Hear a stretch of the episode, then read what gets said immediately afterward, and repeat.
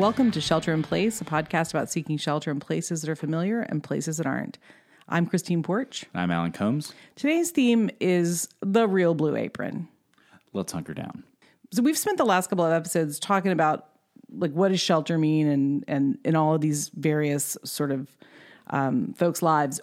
We we haven't really touched on this issue of place as much, right? And that that was part of why we did this was to reframe the idea that a place shelter in place is limited somehow um, to the four the four walls of our house or the four walls of the room that we're sheltering in that actually there's losses that have happened with this pandemic that are a loss of other kinds of shelter like our churches and our restaurants and you know other places that had previously been places we gathered Right. And some of those places I think are the ones that are probably most at risk because they're not off some some places like say today we're going to talk to Scott Switzer from Blue Apron Restaurant in Salem. the real blue apron The real, the real Blue Apron. Will the real, real Blue Apron please stand up? Um, but in talking to that, right, that's a local small business, and there's a certain vulnerability that not being attached to sort of a large conglomerate puts them in, and so you know these kinds of things uh, can really contribute to some of the trends you see where sort of critical notions of place are fading away where where you Right. go to certain neighborhoods and you and it could be any neighborhood anywhere Yeah, right. Well, I mean, that yeah, that's exactly that was that was a, a huge discussion even with the folks that are you know talking regionally about placemaking and you know how do you basically create and carve uh, meaning and community right out of physical spaces.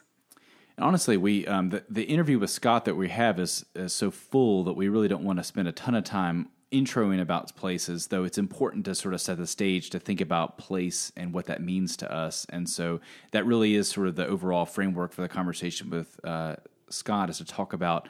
Um, this place and what it means to him, but what, it means to us as people who are patrons, um, and but also what it means to to the people who work there and the community that it's a part of. So we want to go ahead and start with that uh, interview with Scott. We'll do that right after the break. SipTequila.com is a curated collection of high end tequilas that can be shipped directly to your door. From crystal clear Blanco tequilas to older tequilas aged for six years in red wine barrels, SipTequila.com has something for everyone, novices and aficionados alike. Their white glove delivery service gets the bottles to you safely and securely with their very cute lids wherever you are in the United States. When your bottle arrives, follow along with their tasting notes and education for the full agave experience. Shop, ship, and sip with siptequila.com. Mention that you heard this on our podcast with code SHELTER, S H E L T E R, and you'll get free shipping. Siptequila.com. Welcome back to Shelter in Place. We're here with Scott Switzer, who, along with his wife Ashley, is the owner of Blue Apron um, and Lapis Cafe, two different um, small businesses in Southwest Virginia. Um, Blue Apron is probably like one of my favorite places, but I do need, I feel like I need to say that You're our favorite. Oh yeah, that too. But also, I mean, I, I literally, I'm pretty sure I, the whole staff is part of their training is told this woman will come in and you need to say she's your favorite, no matter what. Um, one of the, really what I'm talking about is the Blue Apron meal delivery service. Like they weren't founded till two years after. That's right. The will the real Blue Apron please stand up? Right, because it was. I think there's a two year gap there. I think there's some intellectual property that might have been you might need to pursue. That would be us. Yes, we did start the whole blue apron trend. I think. No, I don't know. Um, we did start in 2010.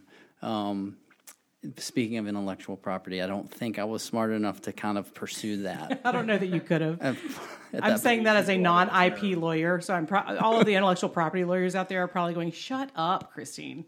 But yeah, so I think that you know one of the things that you guys have been for us, uh, meaning Joey and I, our family, is y'all are certainly one of the pillars of support that that we have. One of the pillars of that shelter that that we experience within our friendships, um, and certainly Blue Apron is one of my favorite places. It's where we do business. It's where we gather for you know celebrations it's just part of the staple of our life right it's part of the staple of our firm's life um, so we have had a real intense connection i think to what's happening with the restaurant industry in part because of you guys because we're seeing what's happening behind the scenes. Right.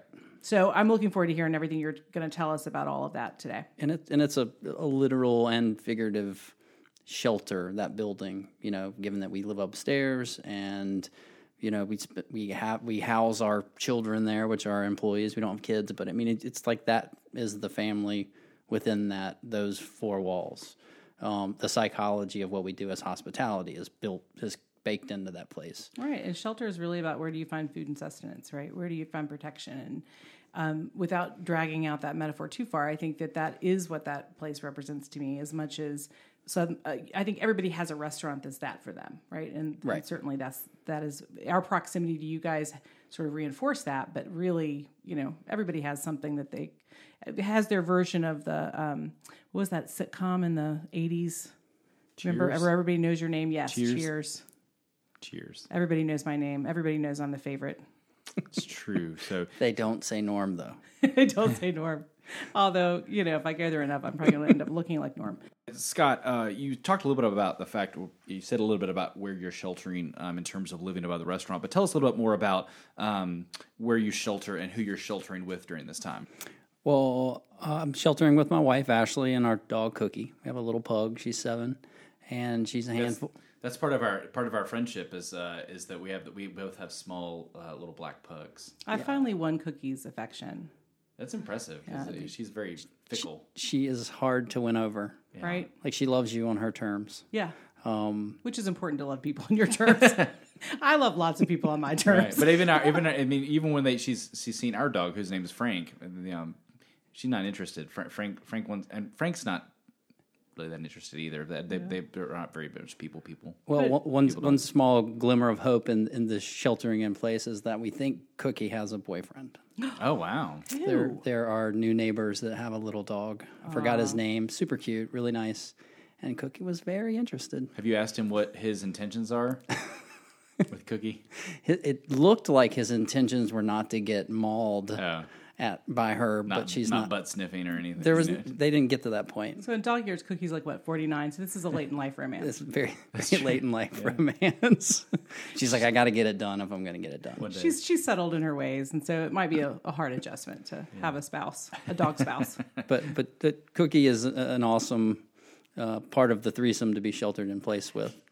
Blue Apron is one of my favorite places, maybe after my porch. Um, certainly, if I'm not at home or I'm not at work, then I'm there a lot. like we have a separate line item in our budget for Blue Apron. Understandable. Also, Blue Apron is the purveyor of all of my alcohol that is wine based, that is from, from And in vintners. return, I personally love the porch yes, and exactly. cigars that are consumed on the porch. Yes, exactly.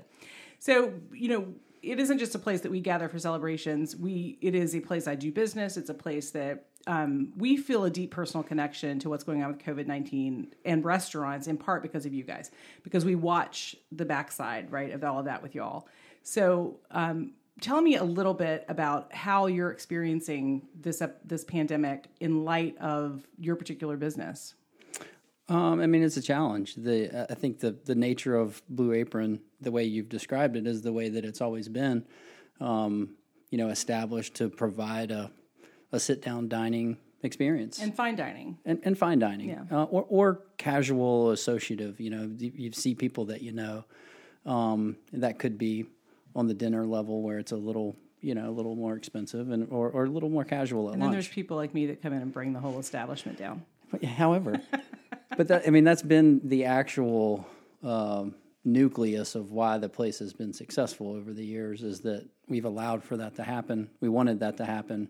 Um, it has happened, you know, and it's been a fairly obstacle free ride. And then this shows up. You know, there's lots of obstacles in restaurants Right. that constantly have to be figured out. But this one is one that, you know, is uncharted territory, really.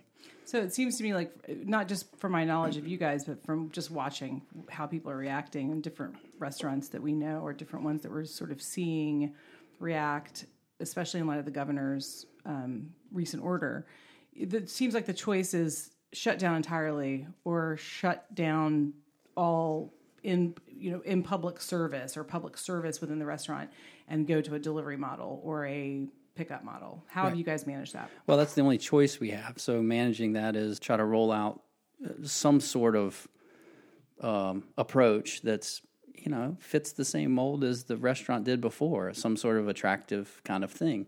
Um, it's a compromised environment for everyone as far as you know the consumer they're out of rhythm, the purveyors they're out of rhythm, the employees I'm they're out of rhythm, because I don't have any blue apron right now. yeah, I mean it's there's like that kind of level of funk going on. Um, So to apply a kind of a regular business model approach to it feels odd because it's not it's not permanent. It's not sustainable over a long period of time. You know, because most small businesses uh, or any business of any sort requires a certain amount of revenue to be able to keep the doors open and work. So, you know, at some point the fork becomes a little more acute. Do you close? Do you stay open? And what are the sacrifices and conditions to figure out, you know, keeping staff, The hard decisions. the hard decisions. I mean, those are really hard decisions. We've talked a lot about the uncertainty of this, meaning, you know, at least for my business, you know, my law practice, part of the uncertainty is really not can I generate revenue to sustain employees for four months, right? It's really about how long is it going to last. Mm-hmm. How much is that on your mind as you're kind of walking through the, the the decisions you have to make about adjusting and or staying open, not staying open? A lot, but in a very odd way because I, there is no concrete answer to that. So I can guess and I can listen to what we're told to do and how we're told to do it and what's, you know, what are the restrictions and when they might ease up. But I, I look at it a little differently from you. I mean, there's a there's a certain amount of distance you can go with the money you have. Right. Um, and, and I want to be able to continue to uh, pay employees, even at a reduced rate, to, ju- to just be there and operate. But it's very, very stressful for them too. Um, so it's not normal. It's not like, oh, well, we're, this is fun. We're going to do to go. Right. Yeah. Well, yeah. What What is your so you offering a to go option? Is that what does that look like? We've rolled out one menu, um, Okay. which is you know just kind of our first go at it. Um, that's uh, you can order throughout the course of the day, and you can pick up points during the day, Monday through Saturday. And it's rolled a little bit like a normal week was. It's a little less busy during the beginning of the week, and you know the weekend has been was busier because the first one we did was last weekend. Okay. So we'll see how that continues to perform. Yeah, I mean, I hope it will. I mean, my wife and I were looking at the menu this morning, and uh, we were the the biggest problem we have is trying to figure out what not to get. Um, Well, that, that's always been one of our best problems. yeah, yeah. I mean, it's true. It's. I mean, we were we were saying like we got to do this. I And, mean, this and is my you know- husband Joey is just pissed that he, there's no oysters. I don't think on the menu right now. What is the other thing Joey likes? It's the foie de gras. The foie, foie de gras. the foie gras, yeah. The the two most um, let's say texture y foods on the menu. Yeah, yeah. And we're, and we're going to look at that too to you know because now that we're in this lane it's like Yeah. okay we can't just like stay in neutral in this Sure. lane. We actually have to say all right well this is going to last at least another month. Do we need to be changing the menu more frequently? You know spring is here so our do our options need to be more spring because they're not necessarily fully spring. You know that kind of mindset from a from a chef is enough in and of itself under normal conditions. Now it's like everything's got a crutch to it and it's it's complicated Has it been easier because you're a little smaller? Because you you guys you and Ashley have two businesses, right? Both restaurants, um, both small in seating, not small necessarily in menu, not small necessarily in what what you provide, but small in seating. And because of that, does that make it easier for you to pivot? um i think it should currently for us now it's not necessarily that easily. And one- one of the things that has kind of compounded this situation and other restaurants might be absorbing this also maybe not is that it's a normal time in the hiring cycle to have hmm. some people you know leave and need to be rehiring and training.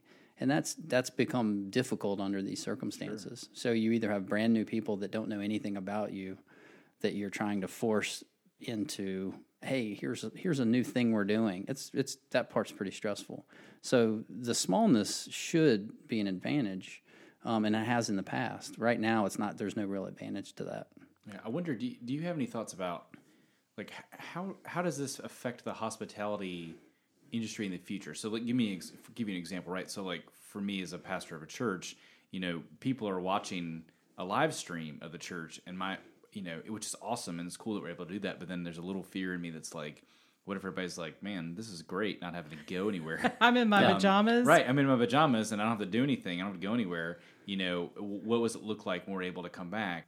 When when when people are able to go back out to restaurants and uh, and that kind of thing, um, do you think that this will have any long term effects on the life of that of the industry you're in? I do.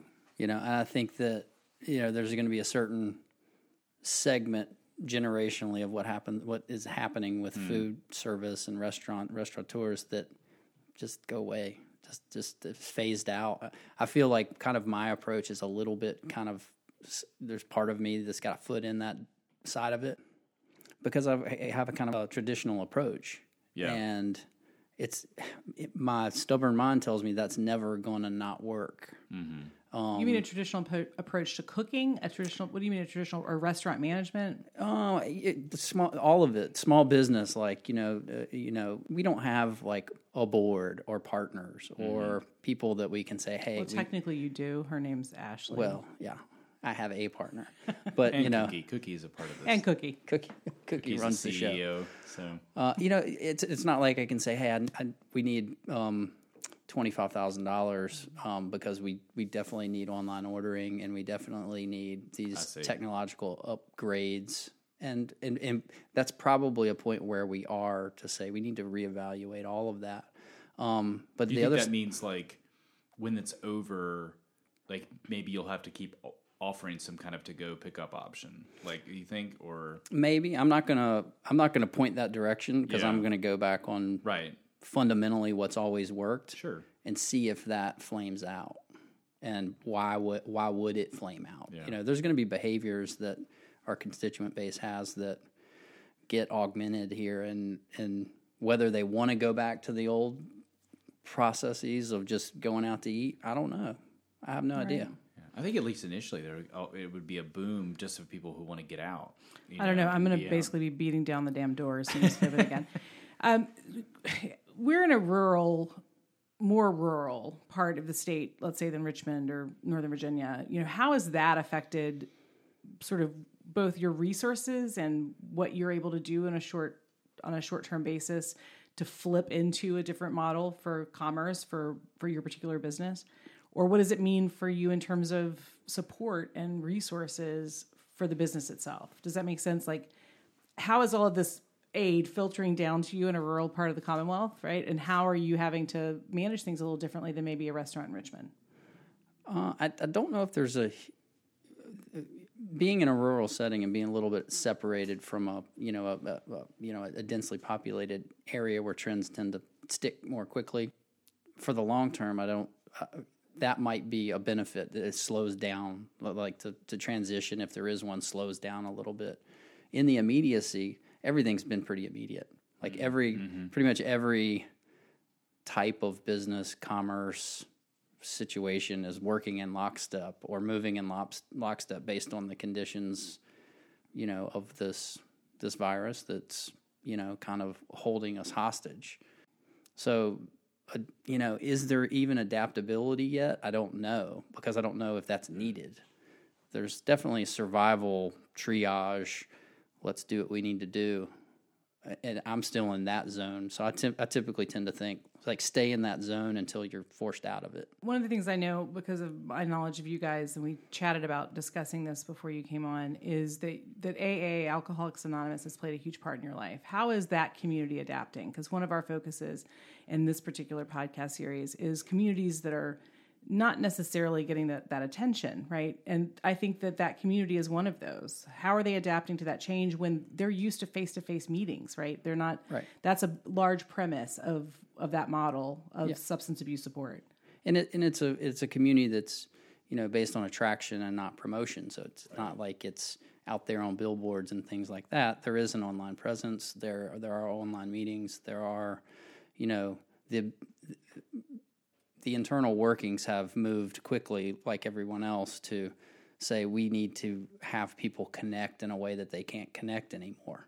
You can't gather. You can't do the, you know, kind of the groundwork Yeah, at the because yeah, at the church that that's that's the only group that we are allowing to continue meet in, in in our church building is a big just because we believe it's such a critical service. But they have been incredible in terms of their responsibility to to make it possible for that to happen and to be careful. So they you know they only allow 10 people to come to the meeting because that's the rule and then they are meticulous about wiping down after themselves i mean they wipe down all the chairs they wipe down the elevator in the church but that we, that was a decision we made at the church was listen the, you know, this is a time where like people are this is people are at risk, and so we, you know, if there's a small thing we can do to, to let them continue meeting until they decide not to meet, that's that's been our approach on it so far. Right. But so it's just such a critical. We feel like it's such a critical service. Yeah, and, and I, I appreciate that, and I think that that it is, and there, you know, the risk is kind of the same all the time for you know addicts and people that are suffering like that. Does this exacerbate it? Sure, Yeah. um, but I think there are adequate resources. Good. This is in spite of the fact that our logo has a wine bottle turned up in someone's mouth and that one of our sponsors is a mail order tequila place. But, you know, as Scott has told me many times, it's you're an alcoholic or you're not an alcoholic. You have a problem or you don't have a problem, and only you can tell. Well, right, yeah, and I and I, I saw something that was posted the other day, and it was it, it basically said, you know, I have a hard time backing the fact that you know a liquor store is a you know an essential business. You know, there's a lot of suffering people out there, where this could be a slippery slope. And I was kind of like, I don't necessarily disagree, but it sounds like the person posting that it has the problem with it. Yeah. It, it's not a problem. You know, were you I, thinking I, I run this? a restaurant that has tons of liquor bottles and wine bottles and beer. Right. I don't have a problem with that. Yeah, I mean, I- I've, I've seen there. There's been several people. Um, Just like I don't cuss, I just like I don't refrain from cussing with Alan. I don't refrain from drinking with Scott. Well, that's Not right, with yeah. Scott, but in bef- with Scott or in presence. his presence. Yeah, I mean, I've seen several. Uh, you know, when I so I was on a, a call the other night with faith leaders across the state with the governor, and the, and there was this sort of there while they were doing their presentation, there was this chat running down the Zoom, and there were several religious leaders who just kept saying. I don't understand why the ABC stores get to open, but the but the religious you know communities are not meeting. I said that that doesn't make any sense. Like that, those are two different things, right? Like like whether or not they decide an ABC store is essential business is one thing, but we can't have more than 10 people in one place. Like it's not it's not as if like if people were receiving it as if there was some sort of like Slight. It was yeah, some slight. against religious communities. Like, oh, they don't, they don't want churches to meet. No, we don't want churches to meet because it's full of vulnerable people, and the best way we can take care of them is for them to stay home. It doesn't have anything to do with whether the ABC store is more valuable in a in a larger philosophical framework. It's just a decision the state has made. It's not about religious communities, but that was like a refrain. I was, it doesn't make any sense, right? It's a different, it's just a whole different animal. But that is, I, I mean, I think, yeah, I I don't know what. Maybe people are just looking for something to gripe about, but like does it really matter if they decide ABC store can stay open? You know, as long as it's less than ten people, what what does it what does it ultimately matter? Except that you know, if they're as long as they're being responsible. One of the things we've asked everybody is kind of where are you finding shelter, right? Because we're trying to dig deep into this concept of shelter and place and displacement at present, right? Everybody's feeling a little displaced from those things that they're that they commonly would go to for comfort. Um, what are you? Where are you finding shelter in all this? I mean, it's a tough one because there's a there there for me. There's been this you know process of you know I mean, for a lot of people maybe think this way too, like of dominoes falling and then they stop and then they fall a little bit more, and that for me I meld everything together, whether it's business, these financial decisions, what's going on with our personal well being, you know. Handling, you know, life situations with my wife and, and, and Cookie, of course. So I haven't found a great place of solace in all of this, to tell you the truth. And the reason why the one Comfortably Numb song was first was because I was talking with Samuel. You guys know Samuel. And we were talking about a work situation with employees. And uh, this was like the first or second day we were open for to go. And uh, so it's just me and him sitting in the dining room, kind of like, you know, here's your nickel counselor for each other. I was numb based on your question, but I was like, I haven't gotten to a place where I'm comfortably numb yet. Right, it's Still not the just- new normal yet. Yeah, and then that would be a sad place to kind of get to. I love the song, but it's that is what I'm kind of shooting for. I'm getting close, but are more dominoes going to fall? You know, mm-hmm. do things get spiral out of control with you know death rates and the virus or local conditions or you know it, Does something else happen? Just does something else right? happen that just you know drives this thing home and and to one of your earlier points you know the, the fork in the road becomes do you open or do you close you know small businesses and i think especially restaurants that want to do the right thing can only go go so far now some of the federal support that's coming out with you know the sba backed loans and you know what those terms are. They they may be helpful to some. I don't know in my particular situation what I'm going to do. Um, you know, one of the the reason that we have that question, we've talked about that question, is I have a viable way, me personally, to close our business, and probably that would be maybe the best thing. And that's really hard for me to digest because I don't want that to happen. But there is some of me that does. Yeah, it's kind of a bummer too that this is the 10 year anniversary year, Yeah. right? I mean, like, I, I mean, I remember us talking months ago about like the jubilee of that, right? Like Right. the oh, what are we gonna do? Yeah. And, you know, and how will it involve you celebrating me as your favorite patron? Well, that's easy. Just put you at table 18. I know that's my that's my table. I'll walk in there and I'll be like, why is somebody at my table?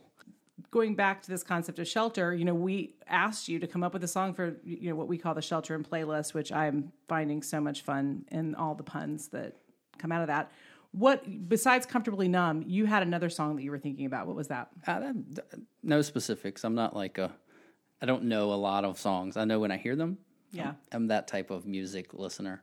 But I I like to get out and drive. I like some solo time driving. There are lots of songs, Led Zeppelin songs. There's some, you know, sometimes on uh, satellite radio there'll be like a real soulful blues song that just makes me think a little bit while I can drive. So I like let's talk about that driving. So you're a Porsche guy, much to Ashley's chagrin sometimes. yes. So are you finding any solace in that? Because at least the car is uncontaminated. Yeah, that's true. uh, not as much as I wish I could. You know, that's just kind of my, uh, you know, personal hobby. You know, it's one of those things that I don't have too many vices, but that's one of them. Um, but there's been, we've really just been really too busy to kind of even enjoy that. Now the days are nice, and you know, getting outside and getting a little free time would be good. Sometimes that's a solo time that allows me to, you know, get more messed up in my Well, head. but let me ask you something because one of the other things that I know is super important to you is is the group that you work out with, which of course I think is just odd because I don't ever want to sweat on purpose. We've covered this a thousand times. I find exercise just hard to take. Um, but how has that changed for you? Because you were used to daily working out with the dog squad and how that was, you know, on a daily basis, you saw these guys. Yeah, so I mean the the gyms have had to close. They are doing some online, you know, video training essentially in the morning, so you could do it wherever you are. And I, I mean, it's kind of like you know going to a meeting. Like I need to show up and be involved with the camaraderie and the kind of one-on-one thing. So that's you know from a hospitality point, I think that that's just how I'm wired. You know, from a friendship point, from a you know a, a community uh, standpoint. So that's just kind of Show the F up. yeah, show the F up. That's just kind of gone by the wayside a little bit. yeah. But you know, on the flip side of that, getting out and do and running, you know, a couple miles here and there is been a huge stress reliever. So, and I just had to start doing that because it was just too much stress balled up of just stuff that I have no. You know, I'm a typically a fixer. I don't- have for these kinds of things. I don't have a lot of good answers that actually satisfy my mind's ability to say, okay, that's a that's an adequate choice. You know, so it's just like I'm making a bunch of inadequate choices. It seems like and that's not the case, but I mean, I think a lot of people in their daily lives are kind of taxed with that stress and anxiety. Yeah, I mean, I think from my perspective, it's like I think what is the worst case scenario and how do I prevent it, and then I can relax a little bit. And I, what I can't get my head around is what is the worst case scenario in this. Yeah, because it keeps moving. Right. It has. It has. Maybe it's Right. slowed down. So you know, back to the point of shelter in place. It's it's kind of r- to roll with the whole system has been my technique. You know, you could say shelter in place is go somewhere and hide, stick your head in the, you know, and I, I don't have the ability to do that, and I don't want to to be. I want to be available for those that need me. Scott, one thing we're also asking every guest we talk to is to highlight a nonprofit that is near and dear to their hearts. What's the nonprofit that you would highlight? Feeding SouthwestVirginia.org is a nonprofit that we've supported a lot in the past. Yeah. And that's a food shelter that uh, basically is suffering right now because of contributions and volunteers. I think, right? Yeah, on, I'm sure on both ends. Yeah, so if you want to uh, support Feeding Southwest Virginia, you can go to faswva.org. That is their website. They have a place at the top right hand corner that says Donate Now if you want to support their, uh, the work that they're doing. So we asked Scott what his shelter and playlist song for today is. Christine, um, given the theme of today's episode, what is your shelter and playlist song for today? Crowded Table by the Highwomen. Love that song. Yeah, I'm going to put the lyrics on my wall when the living room gets repainted That, uh, that would be excellent. because I want a house with a crowded table and a place by the fire for everyone. Right, and it's kind of I mean it's kind of an appropriate thing to think about right now, just in the sense that we're specific. right now, just by the way, my husband's laughing because he knows I don't really mean that. I don't mean everyone. Yeah, not everyone. I was gonna say you're, and you're. I, I've seen your strength finder. You're not an includer. That's I'm not, not. a thing. Includer is like my 33rd out of 34 um, qualities. But it, I mean, it is appropriate because we're specifically sort of prohibited from having crowded tables at this point, right? That's That, right. You know, so And it um, also is true that we the gathering place is always my house. Right. Yeah, for- that's true. And so, yeah, I mean, since we're not really able to do that, it does generate a certain sense of longing for that opportunity to do that again. So, I, I mean, I, I like that for today. What's yours? I almost forgot about you. So mine is awesome. Uh, so here's where we do like a little like let's get to know Alan session, and uh, one person that I'm a big fan of and that my children and I are big fans of is Weird Al. And my shelter and playlist song is "Eat It" by Weird Al. It's a very very popular song in my my household, and so uh, like, if we're talking like eating your feelings, eat it. Uh, yes, also right. Yes, so yeah, because we have a huge. Uh, a, a, it was sort of an accidental stockpile of Girl Scout cookies um, because at some point when we were selling the cookies, it became irresponsible to go door to door, right? Because then you're you're part of the pandemic if you're trying to do that. So um, we have more Girl Scout cookies than we thought we would, and, so yeah, so we are we are definitely eating those and other things. So yes, so but but if I'm if I'm doing an episode talking about food and eating, then "Eat It" by Weird Al is my song. That's awesome. We hope you'll join us next time. Shelter in Place is an original podcast of Soul Group Media. It's produced by Joey Porch of Liquor Sickle Productions. The theme song was written and performed by Joey and Zella Porch. If you would like to find out more about the podcast and Soul Group Media, you can visit our website, soulgroupmedia.com. That's S O U L G R O U P M E D I A.com, or find us on social media. If you enjoyed this episode, please leave us a rating and review. It helps others to find the podcast and hunker down with us.